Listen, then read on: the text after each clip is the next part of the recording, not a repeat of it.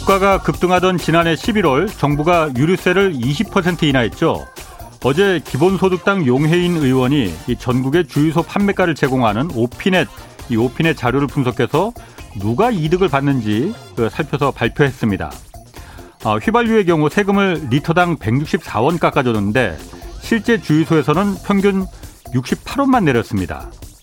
휘발유 가격에 깎아준 세금의 절반도 반영되지 않았으니까 뭐 휘발유 값이 내려갔다고 느끼기 어려웠던 이유입니다. 그럼 깎아준 세금은 누가 먹었을까요? 정부가 유류세를 인하하자 4대 정유소와 주유소들은 리터당 평균 마진을 64원 늘렸습니다. 작년 4분기 정유사들의 영업이익은 2조 원을 기록했고 올 1분기도 아마도 역대급 실적이 나올 것이란 전망입니다. 국민에게 돌아갈 세금 인하 혜택을 자신들이 차지했으니 역대급 이익이 안 나오면 오히려 그게 이상한 거죠. 다음 달부터는 유류세가 10%더 추가로 인하됩니다.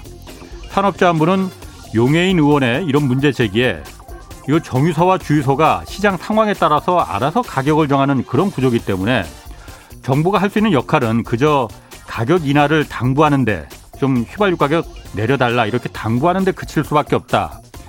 이렇게 답변했다고 합니다.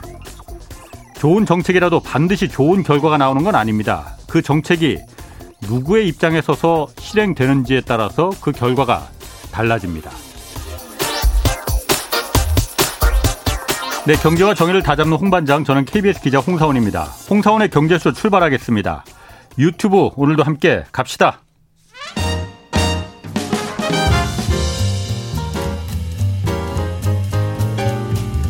한마디도 버릴 게 없는 귀한 정보만 전해드립니다. 대한민국 최고의 경제 전문가와 함께하는 홍사운의 경제쇼. 네, 미국이 금리 인상에 속도 내고 있습니다. 굉장히 빨리 지금 인상할 것 같은 그런 어, 인상 받고 있습니다. 금리 추이 그리고 금리가 실제 우리 경제에 어떤 영향을 줄지 오늘 좀 자세히 짚어보겠습니다. 김영익 서강대 경제대학원 교수 나오셨습니다. 안녕하세요. 예, 안녕하십니까. 아유, 오늘 굉장히 덥더라고요. 예, 저도 오다 보니까 느꼈습니다. 예, 더, 더운데 뭐 경제라도 좀 시원해져야 될 텐데 뭐 그렇지 않을 것 같아서 걱정입니다. 예. 자, 그 파월 미국 연방준비제도 의장이 기준금리를 한 번에 뭐 0.5% 포인트씩 뭐 big step이라고 하더라고요. 예. 이렇게 껑충껑충 올릴 것이다. 이걸 고려하고 있음을 공식화했는데 이렇게 강한 긴축 의지잖아요. 0.25% 포인트씩 올리는 것도 지금 뭐 긴축이다 하는데 그 두 배씩 올린다고 하는 이렇게 강한 긴축 의지를 보이게 된 이유가 뭐라고 보십니까? 요새 그 big step이에요. 아주 giant step이라고 또 그런 용어도 나오는데요. 더 올린다고? 0.5 0%가 아니라 0.75%포인트까지 아. 올릴 수 있다. 예. 예. 그런데 미국이 이렇게 금리를 올리려고 하는 것은 예, 미 연준의 통화정책 목표는 고용 극대화하고 물가 안정 두 그렇죠. 가지거든요. 예. 예. 고용이 많이 회복됐어요. 실업률이 예. 뭐 3.6%까지 떨어졌고요. 예. 더욱 중요한 건 물가죠. 예. 뭐 지난 3월 소비자 물가가 8.5%는 그렇죠. 올랐는데요. 예. 이게 40년 3개월 만에 예. 물가 상승률이 이렇게 높거든요. 예. 그래서 연준의 중 물가 목표가 2%인데 8.5%까지 올라버리고 연간으로도 뭐 5%를 넘을 네. 가능성이 높으니까 네. 물가를 잡기 위해서 금리를 올릴 수밖에 없는 것이죠. 그런데 물가가 오른다는 거는 결국 인플레를 그 걱정하기 때문에 그런 거잖아요. 예, 예. 그리고 물가 오르는 게 인플레가 지금이 정점 아니에요, 그러면은? 예, 저는 뭐 3월이 거의 정점이라고 보고 있습니다. 예. 예 하반기로 갈수록 예. 수요가 둔화되고 유가 상승세도 좀 둔화되면서 물가가 네. 떨어지기는 떨어질 텐데요. 네. 이제 떨어지는 속도가 문제죠. 어. 8.5%에서 뭐 2%까지 떨어질 가능성 굉장히 낮고요. 예. 뭐 전문가들이 한 5% 안팎 어. 12월 이 예. 무렵에는 5% 안팎으로 떨어질 것이다. 어. 그래도 연간으로 보면은 5%가 넘거든요. 그래서 목표 수준을 어. 훨씬 초과하기 때문에 예. 뭐 저는 뭐 한 4% 초 중반까지는 떨어질 수 있다고 보고 있습니다. 음. 아니 물가가 계속 오르는 방향 추세라면은 네. 이렇게 막 0.5% 포인트씩 뭐 giant step으로 해서 0.75% 포인트 뭐 이렇게 네. 올리는 거 이해한다고 쳐요. 네. 근데 지금은 물가가 이제 정점에서 다시 내려가는 추세인데 뭐 이렇게 겁줄 필요가 있겠나 그런 그 뭐 저 같은 이제 잘 모르는 사람들은 그런 생각도 들거든요. 중앙은행 항상 후행적입니다. 예, 사실 저 작년 9월 이전만 해도 예. 파월 연준 의장이 야 물가 상승 일시적이야 일시적이야. 아, 아. 뭐 걱정하지 마라 그런 이야기를 했거든요. 예. 예 그런데 최근에 물가가 8.5%까지 오르니까 예. 겁을 먹은 거죠. 아, 겁을 먹어서 지금 이렇게 한꺼번에 껑충껑충 올린다. 물가가 예. 내려가고 있는데도. 예. 그래서 지금 경기는 둔화되는 조짐이 나타나고 있거든요. 예. 예, 그래서 저는 뭐 연준이 금리를 올리고 내리고 그런 것보다는 시장 금리를 보자. 시장 금리. 시장이 예. 훨씬 더 똑똑하거든요. 그렇죠. 그러니까 어. 시장 금리가 먼저 오르고 나면은 예. 연준이 뒤따라 가지고 금리를 인상했고 예. 시장 금리가 떨어진다는 것은 앞으로 경기가 둔화된다는 거거든요. 시장 금리가 떨어지면은 또 연준이 금리를 인하했어요. 음. 대표적으로 이제 시장 금리는 미 10년 국채 수익률이거든요. 예. 이 10년 국채 수익률이 한때 뭐 1.3%까지 있어. 근데 그게 예. 지금 2.9 거의 3%에 3%, 접근해 왔거든요. 예. 예. 시장 금리가 먼저 오르고 예. 뒤따라줘 기준 금리를 올리는 겁니다. 예. 근데 문제는 앞으로 시장 금리가 얼마까지 더 오르냐, 예. 떨어지느냐. 예. 예 저는 미국뿐만 아니라 우리 그 10년 국채 수익률 대표적인 어. 시장 금리입니다만은 그것도 예. 계속 오르잖아요, 지금. 계속 오르는데 거의 정점에 근접한 것 같습니다. 지금이? 예. 예. 이 시장 금리라는 것은 특히 장기 금리라는 것은 미래의 경제 성장률, 미래의 물가 상승률을 그렇죠. 반영하거든요. 예. 그래서 내년에 경제 성장률이 둔화될 것이다. 물가 상승률이 떨어질 것이다. 어허. 이런 기대가 있다면은 예. 시장 금리가 먼저 떨어지는데 네. 좀 여러 가지 지표들이 경기 둔화 조짐이 나타나고 있거든요. 예. 예. 그래서 시장 금리는 조만간 정점을 치고 떨어질 가능성이 높다. 음. 그래서 통화 정책은 너무나 후행적이다. 예. 사실 통화 정책이 선행적이어야 되거든요. 그렇, 음, 금리를 네. 올리고 내리면은 예. 그게 우리나라 같은 경우 제가 분석해 보면 한6 내지 7개월 정도 시차를 두고 예. 소비나 투자에 영향을 많이 주고 있고요. 예. 미국은 그 시기가 좀 빨라요. 예. 네, 그래서 미래 경제를 내다보고 금리를 올리고 내려야 하는데 예. 그것보다는 미래 경제는 잘 모르니까 예. 현재의 경제 상태만 보고 금리를 올리고 내리고 하죠. 근데 현재는 고용도 많이 회복됐고 예. 실업률도 낮고 특히 현재 물가가 너무 높으니까 금리를 많이 올리겠다는 것이죠. 음. 선행적인 걸 지금이라도 하면 되는 거 아니에요? 그러니까 지금은 어쨌든 아, 물가가 지금 김 교수님도 그렇게 전망을 하시 예측을 하시고 다른 데이터들도 그렇게 좀 나온다는 거 아니잖아요. 그러면은 미국 연방준비제도도 그렇고 우리 한국은행도 그렇고 어 이거 물가가 이제 정점을 찍었으니 그렇게 금리를 급하게 올리지 않아도 되는 거 아니야? 왜냐하면 예. 금리를 급하게 올리면은 그거에 따라서 여러 가지 정말 곡소리가 많이 나올 가능성이 크잖아요. 예. 예, 정책하신 분들은 미래는 사실 잘 모르거든요. 그래서 현재 경제 지표를 아. 중요시 하는데 예. 예, 대표적으로 2008년 8월 달에 예. 한국은행이 물가 오르고 금리 음. 올렸었어요. 기준금리를. 예. 예. 그런데 며칠 후에 글로벌 금융위기가 되었습니까? 예. 아. 며칠 후를 내다보지 못하고 예. 당장 음. 경기가 음. 좋고 물가가 오르니까 예, 예. 지금 지표 봐가지고 그렇게 금리 정책을 펼치는 것이죠. 그렇군요. 예. 그러면 일단 미국의 기준금리가 그 중요하니까 예. 미국의 금리가 지금 0.5%잖아요. 예, 예. 어, 다음 달에 0.5% 포인트 올리나 그러면 1.0이에요. 예, 우리는 지금 1.5%죠. 미국은 그럼 기준금리를 어, 몇 퍼센트까지 올릴 것 같습니까? 그 5, 6, 7월에 FMC라고 금리 결정 회의가 열리는데요. 예. 여기서 뭐 0.5%씩 세 번 올린다는 거죠. 아, 세 번이나 계속 올린대요? 거의 어. 예. 거의 2%가 되거든요. 예, 예. 예, 그러면 우리 1.5% 높아져 버리죠. 예. 그래서 금리 역전 문제가 나올 텐데요. 예. 뭐 그렇기 때문에 한국은행도 예. 뭐 뒤따라 미국이 7월까지 음. 금리를 그렇게 올려버리면은 우리나라도 한두 차례 올릴 가능성이 높습니다. 예. 예. 그런데 문제는 금리 역전이 정상적인 경우냐.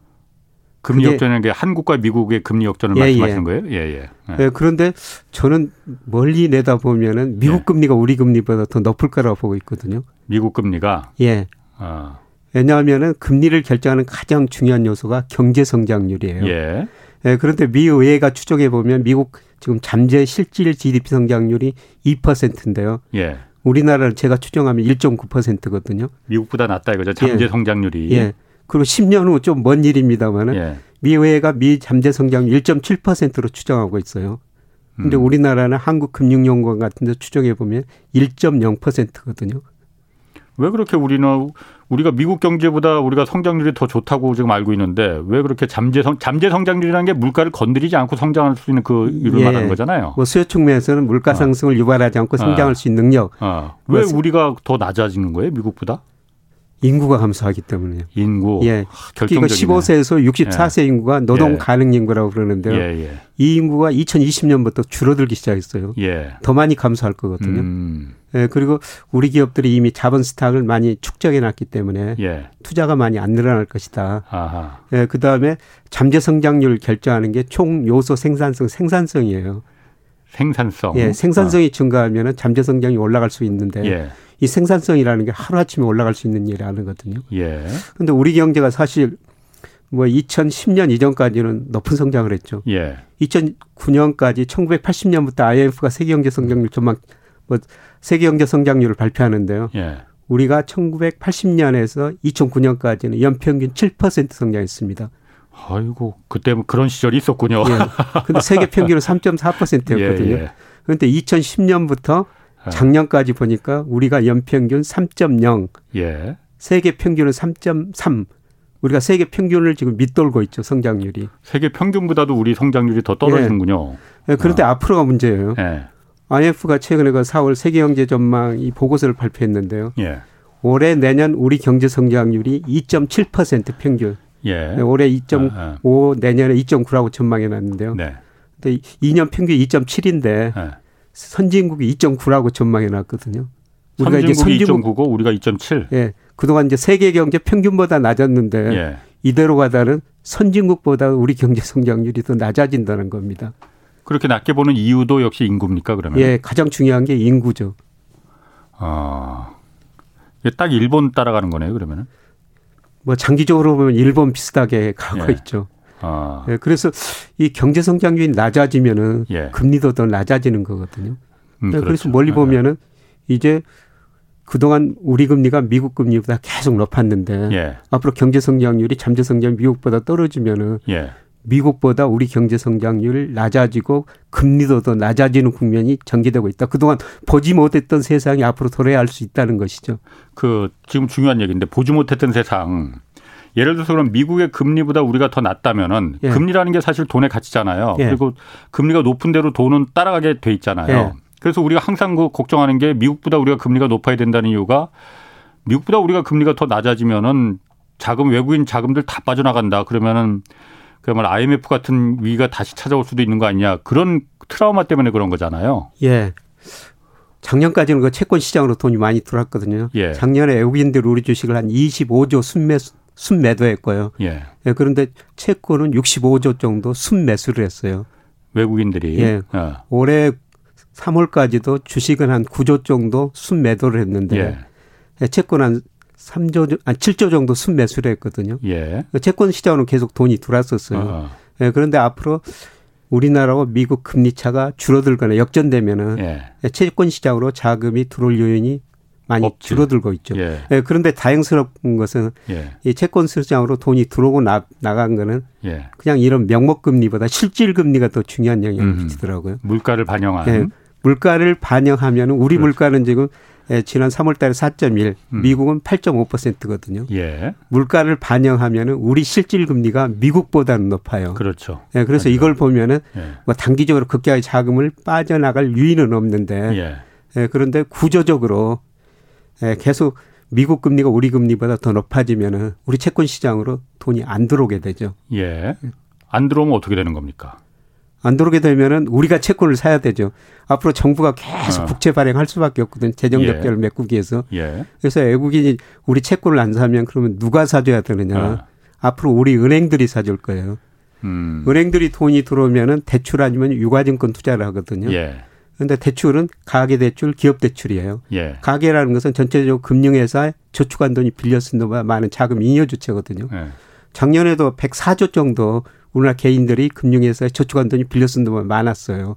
저축한 돈이 빌려 쓴 돈보다 많았다. 예, 예. 개인, 가게, 일반 국민들이. 예, 가계 전체적으로는 예, 저축 가계는 자금 잉여 주체거든요. 예, 저축한 예, 돈이 빌려 쓴 돈 많습니다. 예. 예. 그런데 기업이 자금 부족 주체인데요. 예.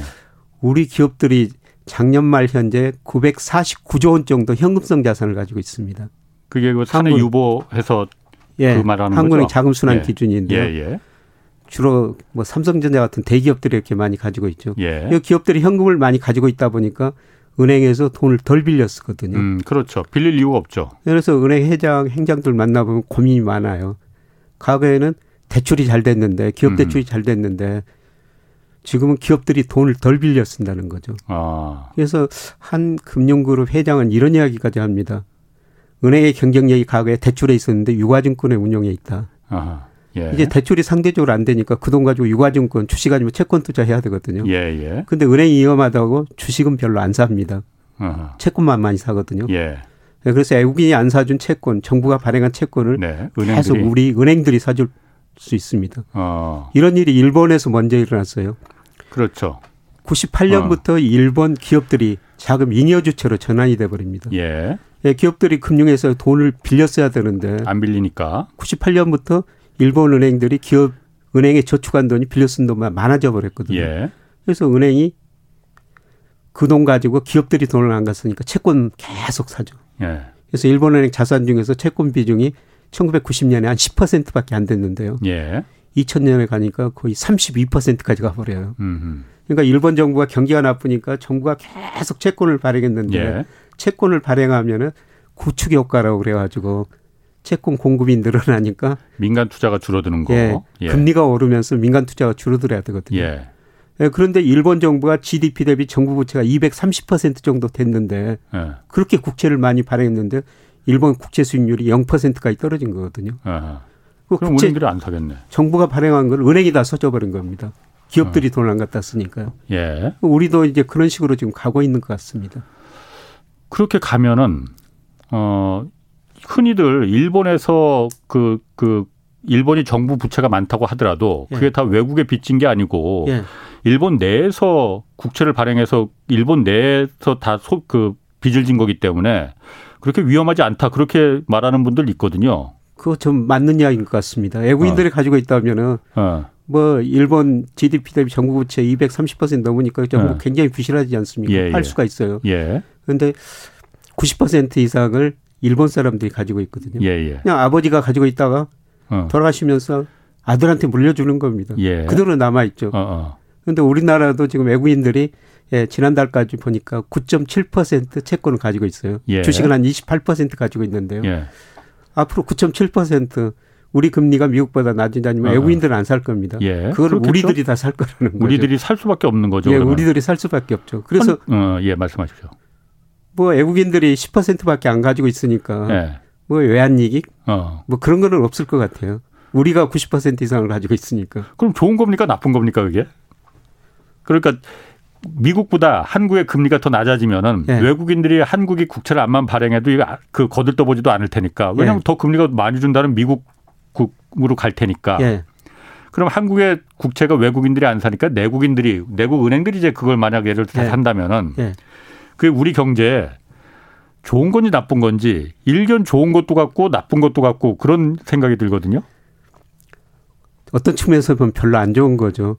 예, 은행들이 채권을 그렇게 산다는 것은 예. 기업들이 투자를 안 한다는 겁니다. 아하, 예. 예 기업들이 투자를 안 하면 경제 성장률 떨어지고 일자리가 줄어들 수밖에 없죠. 예. 일자리가 줄어들면 경제 성장률 낮아지고 금리 더 낮아지고 예.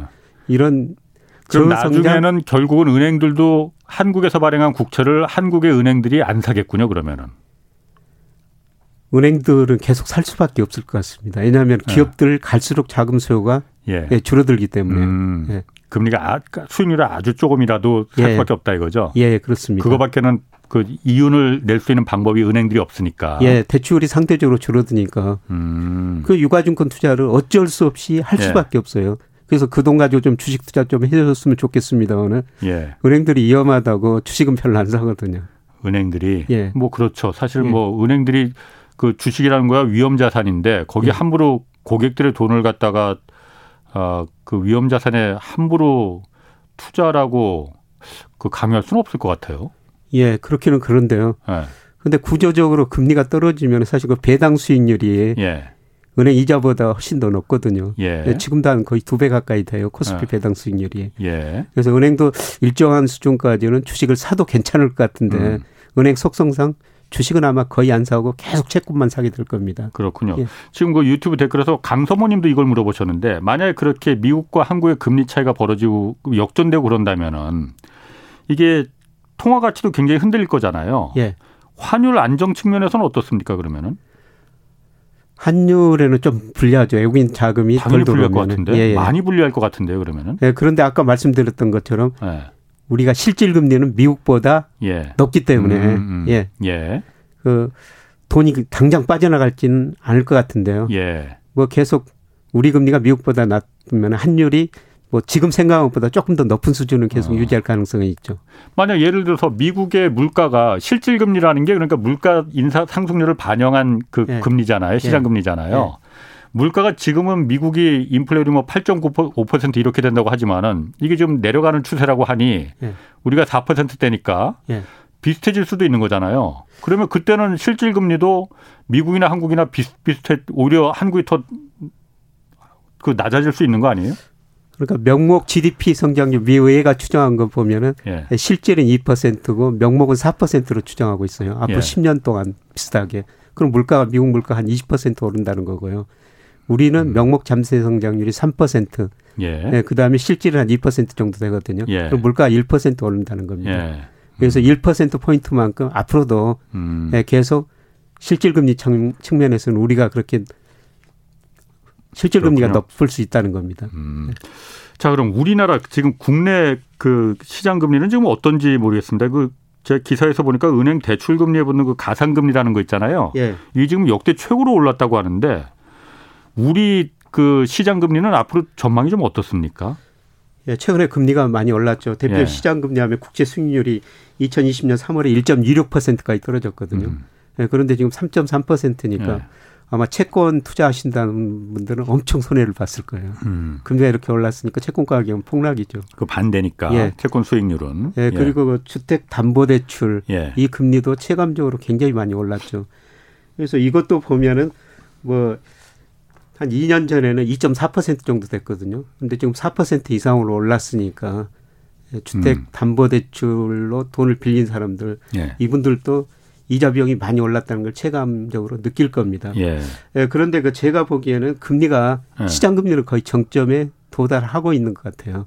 어. 그 이유는 가장 중요한 게 예. 예, 금리를 결정하는 게 미래의 경제 성장률이거든요. 예, 예. 오늘 또 예. 한국은행에서 1분기 경제 성장을 발표했습니다마는 전분기 비 0.7% 전년 동월 대비 3.1%인데요. 예. 뭐 높은 수준이 아니거든요. 예, 예. 오르긴 올랐지만. 예, 예.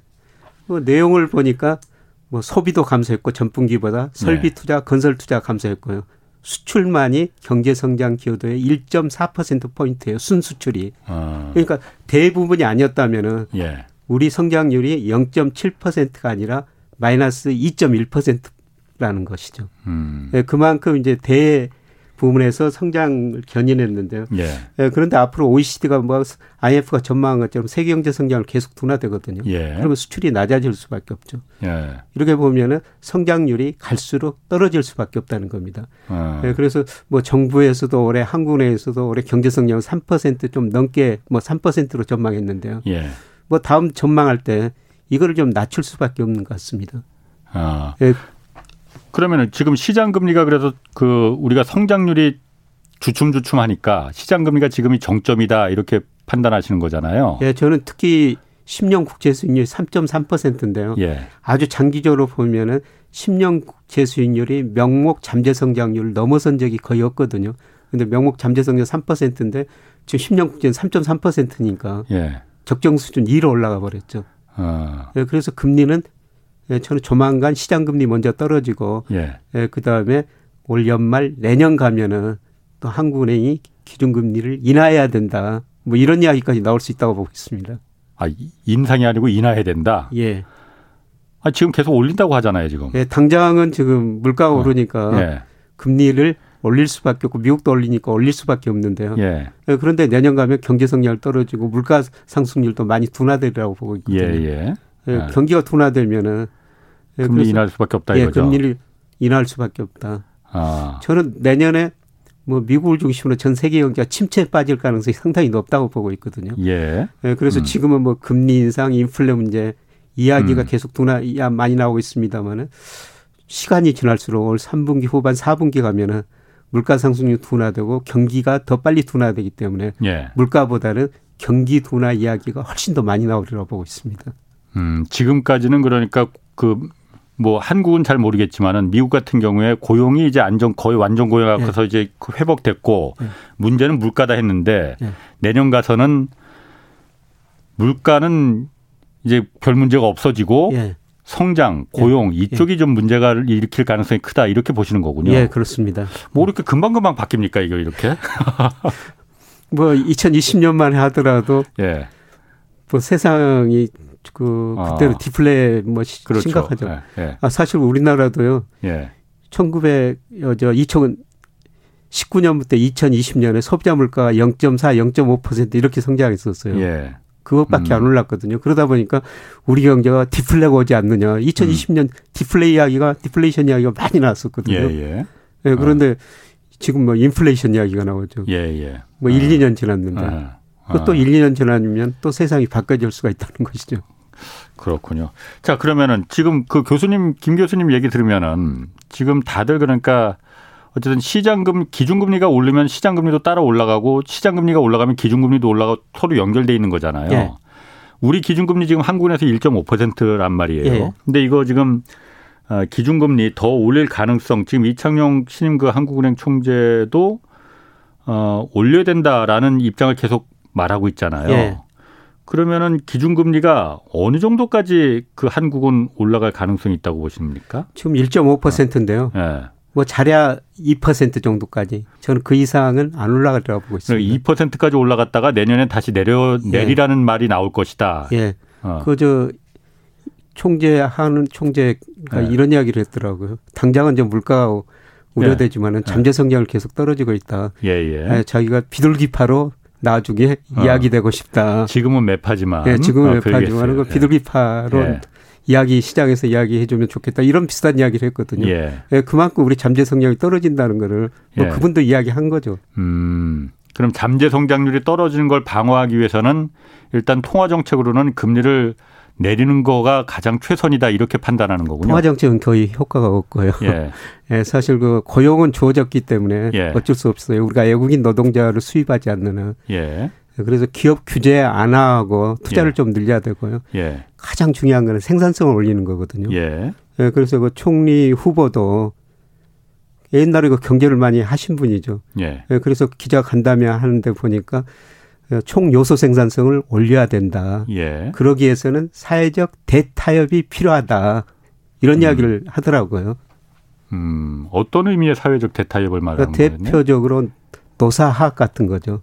노사화. 그래서 노사학 같은 걸 통해 가지고 예. 우리 잠재 성장이 높아지려면은 예. 생산성이 올라갈 수밖에 없다는 거죠. 어, 노사 화합을 통해서 어떻게 생산성을 높인다는 건지 그 제가 잘 감이 안 오는데. 예, 서로 뭐 양보하면서 아. 뭐 유연성을 유연화를 예, 말하는 건가요? 예, 유연화를 말하고요. 아, 그러니까 쉽게 자르자. 아.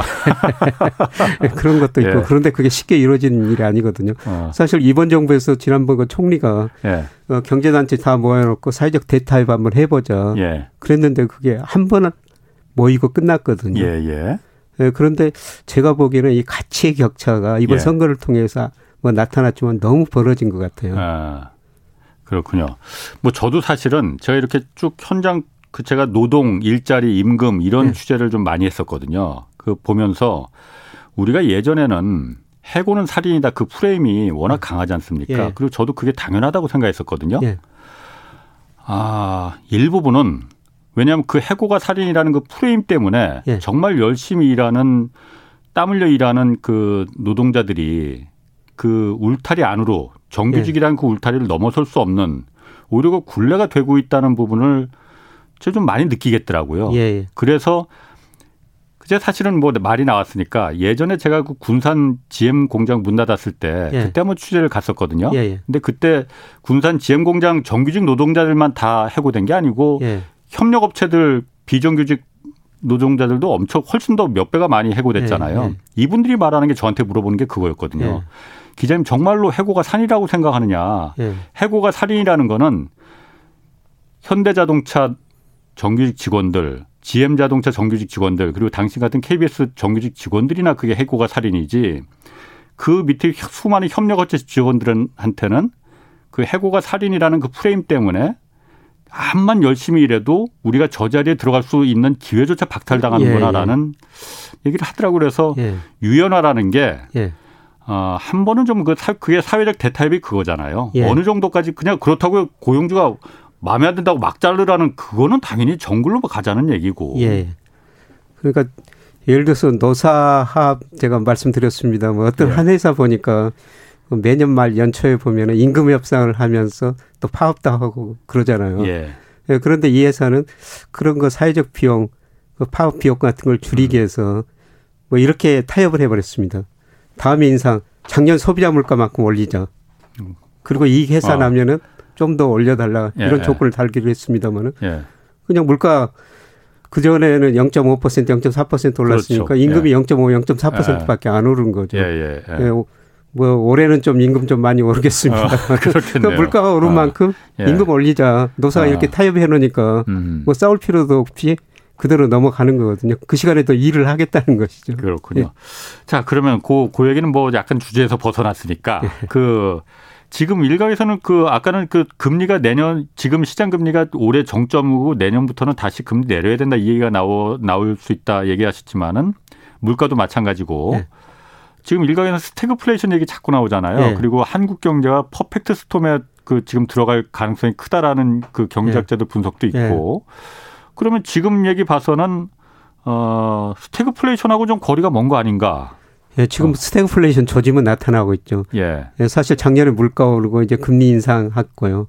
스태그플레이션에게 먼저 그러니까 물가는 높은데 성장도 안 되는. 성장은 원래 마이너스 성장 아니면 스태그플레이션인데 그 아하. 그 정도는 아닙니다. 예. 예. 그런데 성장 둔화 조짐이 여러 군데서 나타나고 있거든요. 예. 예. 각국의 선행 지수가 작년 하반기부터 계속 떨어지고 있어요. 예. 그래서 경기 둔화가 아마 2분기부터 분명히 나타날 겁니다. 예. 그런데 이런 상황에서 러시아가 우크라이나 침공하면서 원자재 가격이 많이 올라 버렸지 않습니까? 예. 원자재 가격이 오르니까 기업 측면에서는 생산 비용이 올라가니까 생산은 줄일 수밖에 없고 물가는 더 올라요. 예. 그래서 러시아 우크라이나 침공이 스태그플레이션 조짐을 더 가속화해 버린 것이죠. 예. 그래서 현재는 스태그플레이션 조짐이 나타나는 건 음. 마찬가지입니다. 예. 예. 근데 내년에 가면은 예. 경기가 많이 나빠질 거라는 거죠. 경기가 어. 많이 나빠지니까 수요가 줄어드니까 예. 원자재 가격이 떨어지고 전체적인 물가 상승률이 많이 둔화되면서 아마 음. 내년에는 또 디플레이션. 그럼 저성장 저물가네 네. 그러면은. 뭐 내년 음. 하반기쯤에는 또 그런 이야기가 나올 것 같습니다. 어, 그럼 그게 더 나쁜 겁니까? 스태그플레이션이 더 나쁜 겁니까? 제가 이거 무식한 질문해서 미안합니다. 둘 다 다 안 좋죠. 둘 다 다 안 예. 좋은데 예. 스태그플레이션이 사실 더 안 좋고요. 아하, 예. 예. 음. 근데 물가는 어느 정도 안정되기 좋은데 예. 뭐 디플레이션도 나쁘고 디스인플레이션이라는 단어가 제일 합당한 좋은 단어인데요. 음. 아마 내년에는 또 경기 침체 이야기가 경기 둔화 이야기가 예. 올 3분기 후반 4분기부터는 물가보다 그런 이야기가 더 많이 나올 것 같습니다. 그렇군요. 자 그러면은 그 지금 어쨌든 그 내년에는 금리 인상이 어떻게 될지 모르지만은 당분간은 금리가 올라갈 거는 확실한 것 같아요. 우리나라도. 예. 예. 이런 시기에는 그러면은 일반 가계 지금 아까 주택담보대출 얘기도 하셨지만은 어 이런 시기에는 고정금리, 변동금리 돈을 어쨌든 빌릴 때 두 가지 종류가 있잖아요. 예. 그러면 당연히 어 고정금리로 빌리는 게 더 유리할났나요? 그러면은? 금리가 앞으로 오를 것 같으면 지금 고정금리 대출을 해야 되죠. 어. 예, 그런데 금리가 떨어진다면은 변동금리 대출 해야 어. 되죠. 예. 예. 사실 최근에 금리가 오르니까 예. 우리나라가 가계 대출 77%가 변동금리로 했더라고요. 그렇죠. 그러니까 어. 금리가 오르니까 이자 부담이 많이 늘어났죠. 예. 예, 그런데 지금 변동금리를 고정금리로 바꿔야 되느냐. 음. 또 제출할 때 고정금리를 어. 해야 되냐, 변동금리를 해야 되냐. 예. 저는 내년 이후로 다시 금리 떨어질 거라고 보고 있어요. 만기가 음. 긴 대출일수록 예. 지금 변동금리를 하셔야 된다는 거죠. 만기가 긴 대출이면은 예, 예. 대개 대출은 만기가 좀 긴데 그래도 뭐 주택 담보 대출 뭐 네. 10년짜리, 20년짜리 예. 최근에 한 은행에서는 30년짜리도 내놓고 있더라고요. 내놨어요. 어. 예. 예. 그런 것들은 저는 당연히 변동금리로, 변동금리로 30년 후에는요. 예. 아마 우리 잠재 성장률이 0%대로 떨어질 거예요. 아, 그럼 금리도 덩달아 떨어지죠. 예, 금리도 덩달아 떨어지죠. 아. 예. 만기가 길수록 지금 어, 변동금리 대출이 예. 예, 좋고요. 음. 뭐 저축은 요새 금리가 오르니까 은행 뭐 비은행 금융권에서 좀 금리 높은 금융상품을 팔거든요. 예. 이럴 때 빨리 예금을 하셔야 된다는 거죠. 그렇군요. 예. 자, 김 교수님 나오셨으니까 그 어쨌든 김 교수님에 대해서 그 부분에 대해서 다들 그 뇌리에 박혀 있거든요. 저도 그렇고 4월까지는 폭락하니까 기회가 분명히 올 것이다라고 하셨잖아요. 예. 어, 4월에 조정기를 거쳐서 하여튼 5월 그 5월에 기회를 노려라 이 얘기 아마 많은 많은 분들이 기억하실 거예요. 예. 예. 어떻습니까? 지금도 그 뭐그 그 데이터 돌려보면 그렇게 나와요? 예, 그렇습니다. 아. 제가 4월에 주식을 좀 사십시오 이렇게 말씀드렸는데 예. 지금 4월에 주가가 좀 많이 떨어졌거든요. 예. 뭐 아직도 조금 더 떨어질 여지는 있는 것 같습니다. 제가 예. 일평균 수출 금액 가지고 주가를 전망하는데요. 예. 제가 예상보다 뭐 수출이 10일, 20일 단위로 이렇게 발표되는데 예상보다 예. 좀더 낮게 나오고 있습니다. 아하. 그래서 수출이 조금 증가세가 둔화되고 있다 이렇게 볼 수가 있는데요. 예. 예, 그런데 그거로 봐도 예. 우리 주가가 저평가 영역에 들어섰거든요. 예. 예, 5월 이후로 저는 반등하리라고 보고 있는데 예. 예, 그런데 기본적으로 이게 3,300 작년 6월 달에 3,300 넘었는데 예. 그걸 넘은 추세적인 상승장이 아니고요. 박스권 장세인데 4월이 박스권 하단인데 아, 예. 앞으로 뭐 2분기 후반 3분기에 가가지고는 박스권 상단까지 갈 가능성이 있다. 그러니까 조금 오른다 이거죠? 한 10 내지 어. 15% 정도는 어. 오를 수 있다. 예. 근데 10 내지 15%도 뭐 지금 은행 금리 음, 1%좀 그렇죠. 넘는데 굉장히 높은 수익률이거든요. 예. 예. 그리고 예, 제가 그 삼성전자를 좀 관심 있게 보자 이런 말씀. 예, 구체적인 종목 아. 이야기에서는 제가 안 되는데요. 뭐 괜찮습니다. 예. 삼성전자 뭐 가장 그 우리 시총에서 뭐 가장 큰 역할을 하 고는 예, 정말 그 많은 분들이 삼성전자 주식 가지고 음. 있죠. 사실 예. 제가 9만 5천 원갈때 7만 5천 원까지 떨어질 수 있다. 근데 지금 6만 6천 뭐이 아. 정도 떨어졌는데 예. 뭐 저평가형에 들어선 것 같습니다. 예. 예, 그런데 아까 환율 이야기를 했습니다만은 저는 FOMC 끝나면은 미 예. 달러 가치가 하락하리라고 보고 있어요. 지금 뭐 미국 금리 하락한다고요? 인상. 예. 강세가 아니고? 예. 어. 그래서 이번 금리 인상으로 나면은 미국 펀더멘탈 미국 예. 뭐 대적자가 너무 많이 늘어나고 있거든요. 예. 뭐 미국 경기 이야기가 나오리라고 보고 있습니다. 그래서 달러 가치 하락하면은 상대적으로 원화 가치가 상승하거든요. 예. 지금 원 달러 환율 오늘 1,250원이 약간 넘었는데 그렇죠. 예. 이거는 제가 보기에 우리 경제력에 비해서 지나치게 높은 환율이에요. 음. 이 환율이 떨어질 거라는 거죠. 음. 근데 외국인들이 우리 주식을 사고 팔 때 보니까 단기적으로는 환율에 가장 큰 영향을 미치거든요. 환차익 때문에 그런 예. 건가요? 예. 그래서 환율이 1250원에서 예를 들어서 1200원, 저는 네. 멀리 보면 1150원까지도 떨어질 수 있다고 생각하는데 예. 저같이 생각하는 외국인들 있을 거거든요. 예. 그러면서 환율이 떨어질 것이라고 기대하면 한국 주식을 살 거라는 거죠. 어. 외국인들이 한국 주식 살때 예. 그동안 삼성전자 많이 팔았거든요. 예. 작년 초에 보니까 외국인 은 삼성전자 보유 비중이 한55% 정도 됐어요. 예. 근데 지금 51%로 많이 떨어졌거든요. 네, 다시 저는 환율 떨어지고 외국인들이 주식을 사는데 삼성전자 주식을 살 거라는 겁니다. 음, 삼성전자 주식을 외국인들이 살 것이다. 예. 그럼 삼성전자가 지금 다시 살 만큼 외국인들이 살 만큼 충분히 그 가치가 어 낮게 평가가 돼 있다는 얘기인가요? 그러면? 그렇죠. 지금 이익은 많이 나오고 있죠. 예.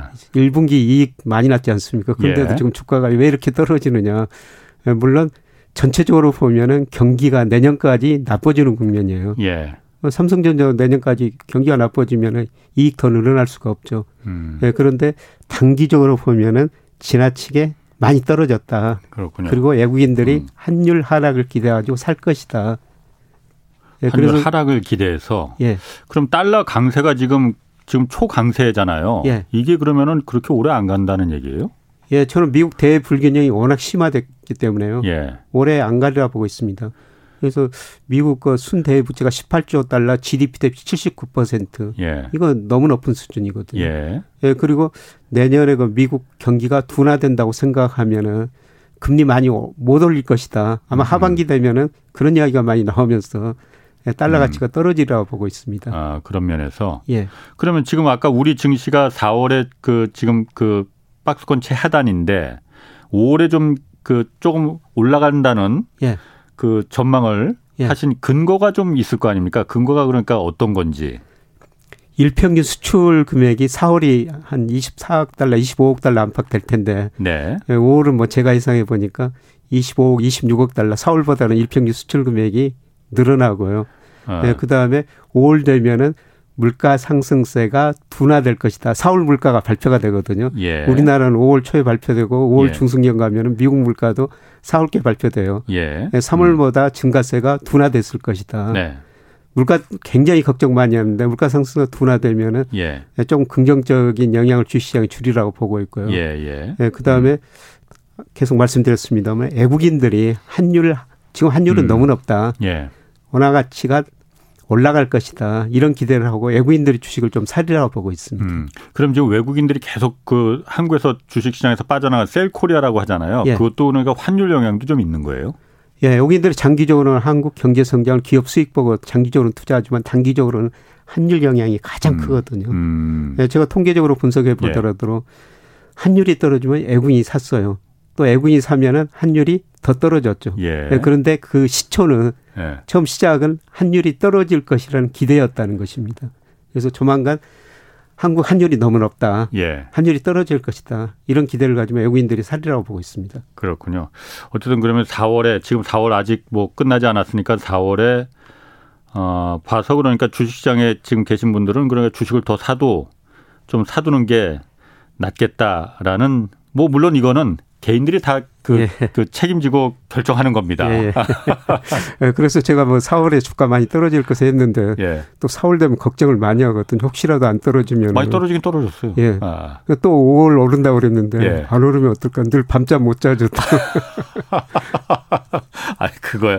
뭐 밤잠 못 주무시는 거야. 제가 충분히 이해는 가는데 어쨌든 이 방송 들으시는 분들도 이거는 참고만 하시는 거지. 예, 참고만 예. 하십니다. 저희가 사실 뭐 공영방송에서 무슨 뭐 요즘 주식 많은 뭐 주식 방송 많은 뭐 3프로 TV 뭐 이런 것처럼 저희가 개별 종목이 어쩌고 이런 것까지 할 수는 없는 거잖아요. 예, 예 맞습니다. 참고만 하시는 거지. 그 결, 결정은 본인들이 하시는 거니까. 예, 아. 증권 시장은 정말 다양한 견해가 존재하고요. 예. 그 견해 중 제가 하나 뭐 소견이다 이렇게 예, 보시면 될 것 같습니다. 맞습니다. 예. 자 그리고 주식 말고 또 요즘 리츠라고 있잖아요. 예. 그러니까 부동산 투자 그 신 그 투자자들 자금 모아서 예. 이 전문 부동산 회사가 투자한 뒤에 임대료나 뭐 이런 거 이익을 배당금 형태로 그러니까 나눠주는 예. 거 이걸 리츠라고 하잖아요. 예. 여기도 요즘 관심 갖는 분들이 많이 있다고 해요. 왜냐하면 이게 인플레 피난처가 리츠다 이런 얘기들이 있거든요. 예. 그 맞, 맞긴 맞습니까? 리츠가 인플레 시대 그 피난처가 되는 거는?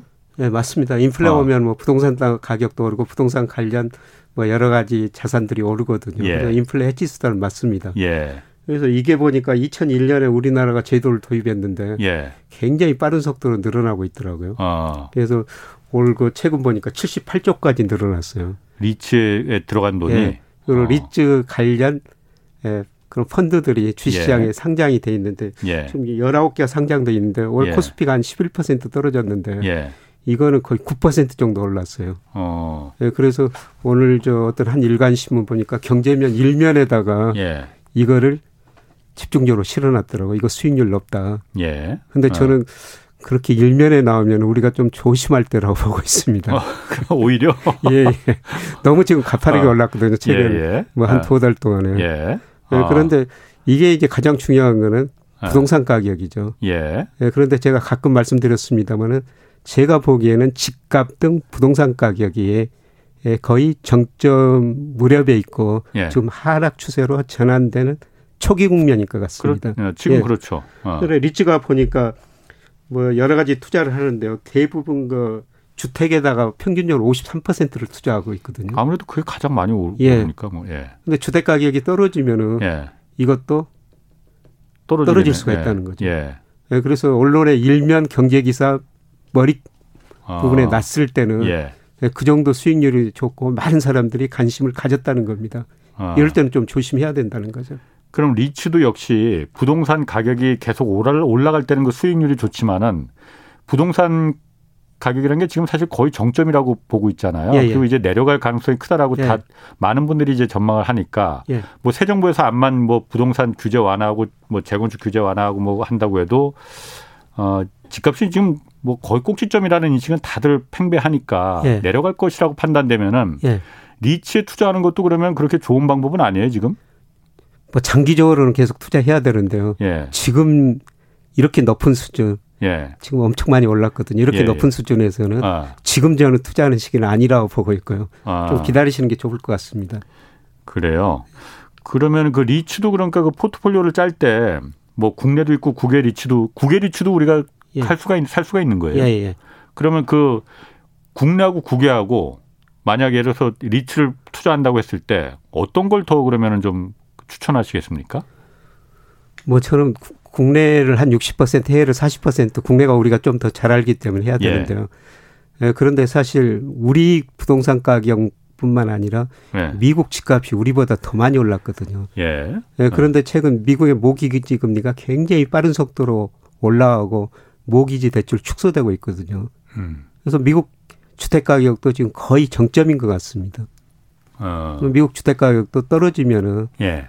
이거 리츠에 투자하는 거는 지금은 그렇게 바람직스러운 시기는 아닌 것 같습니다. 미국 예. 리츠도 음. 물론 그 아주 장기적으로 보면은 이것도 예. 우리 그 투자 자산에 장기적 인플레를 해지하고 또 배당도 많이 주거든요. 예. 근데 이게 부동산 가격이 오를 때 이렇게 해당되는 거지. 예. 뭐 집값 부동산 가격이 떨어지면은 이것도 떨어질 수밖에 없거든요. 그렇겠죠. 예, 그래서 예. 예, 저는 뭐 시대 흐름을 꼭 알아야 된다. 예, 예. 아무리 그 미시적인 뭐 요인이 좋더라도 거시적인 예. 큰 흐름이 뭐 수축 국면에 들어서면은 예. 모든 자산 가격이 떨어질 음. 수밖에 없거든요. 예. 예 그래서 예. 전 세계적으로 지금 경기 둔화 국면이고 예. 주가는 먼저 조정을 받았습니다만은 지금 부동산도 조정 국면에 하락 국면에 들어서리라 보고 있거든요. 예. 그래서 이럴 때는 어, 이럴 때는 그게 그게 가장 듣고 싶은데. 저는 리츠 투자보다는 차라리 예. 채권 투자 수익률은 낮지만은 안전한 예. 앞으로 그 국채 10년짜리가 떨어질 거라고 말씀을 드렸는데 예, 예. 뭐 수익률은 낮습니다. 예. 한 3%대인데요. 예. 뭐 은행에다 넣는 것보다는 뭐 3%더 수익률이 높고 그 다음에 예. 이게 금리가 떨어지면 이게 시세 차익도 누릴 수가 있는 거거든요. 예. 차라리 지금은 채권 투자를 조금 늘리는 시기다. 근데 우리 가계 자산 중에서 채권 투자 비중은 3%밖에 안 돼요. 음. 주식 비중이 23%고 채권은 한 3%밖에 안 되는데 지금 이 시기에는 3%보다는 훨씬 더 좀 채권 비중을 올려도 괜찮을 음. 것 같다. 그렇군요. 그냥 현금으로 들고 있는 건 어때요? 현금으로 들고 있어도 되기는 되는데요. 네. 네. 근데 현금 은행에다 예금하면 1%좀 금리 더 주는데 네. 채권 투자하면은 국채 아, 사면은 아, 10년짜리 3% 수익을 얻을 수가 있다는 거죠. 그렇군요. 예. 7763님이 올해 미국 주식 시장 전망은 어떻게 하시는지 궁금하다고 물어보셨거든요. 예, 제가 미국 주식 좀 조심하게 접근하시죠. 이렇게 말씀을 예. 드렸는데요. 예, 최근에 보니까 올 1월에서 3월까지 예. 우리 그 서학개미라고 많이 산 15개 종목 평균 수익률 보니까 마이너스 21%더라고요. 아, 미국 주식이 그러니까 그 많이 산 종목들만 우리 이렇게 예, 15개 종목 우리 저 예, 국민들이 미국 주식 많이 아, 산 종목 뭐 테슬라 15... 애플 이런 걸 거 아니에요? 테슬라만 올랐어요. 나머지는 아. 전부 떨어지고. 아, 테슬라만 오르고 나머지는 다 떨어졌다. 예. 근데 평균 수익률이 마이너스 21%예요. 예. 예. 그런데 4월에 주가 더 떨어졌으니까 예. 아마 마이너스 폭이 더 커졌을 거예요. 아. 예, 저는 시작이라고 보고 있습니다. 지금 미국 주식. 더 떨어질 거라 예, 이거죠. 아직 끝이 아니다. 예. 물론 예, 예. 뭐 2분기, 3분기 좀 반등을 할 수가 있는데요. 예. 저는 내년 상반기 가면 미국 주식이 더 많이 떨어질 수 있다고 보기 때문에 예. 뭐 많이 투자하시는 거는 바람직하지 않은 음. 방향인 것 같습니다. 내년 상반기 되면 더 떨어진다고 보는 이 근거는 역시 그러니까 그 예, 경기 둔화. 경기 침체. 예. 예. 그게 예. 채권 금리가 먼저 떨어지면서 예. 경기 둔화를 예고해 주리라고 보고 있거든요. 예. 아, 그래서 이제 결국은 미국 연방 준비 제도도 내년 가면은 금리를 올리는 게 아니고 이제 내리자 이런 말 나올 거다라고 예, 하신 거고. 예.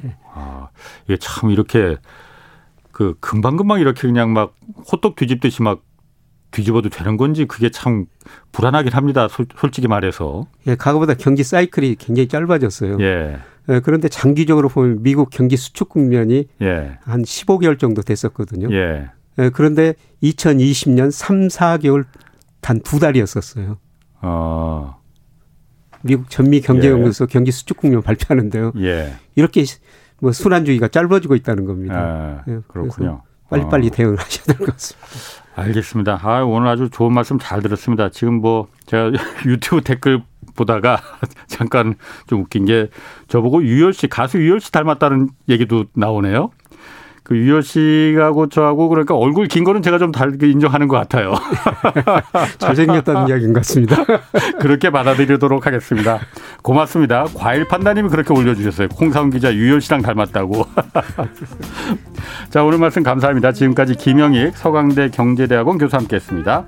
자 오늘 여기까지 하겠고요. 내일은 이종우 이코노미스트와 함께 식량 인플레 현실화 우려 이거 자세히 좀 짚어보겠습니다. 지금까지 경제와 정의를 다잡는 홍반장 홍사원의 경제쇼였습니다.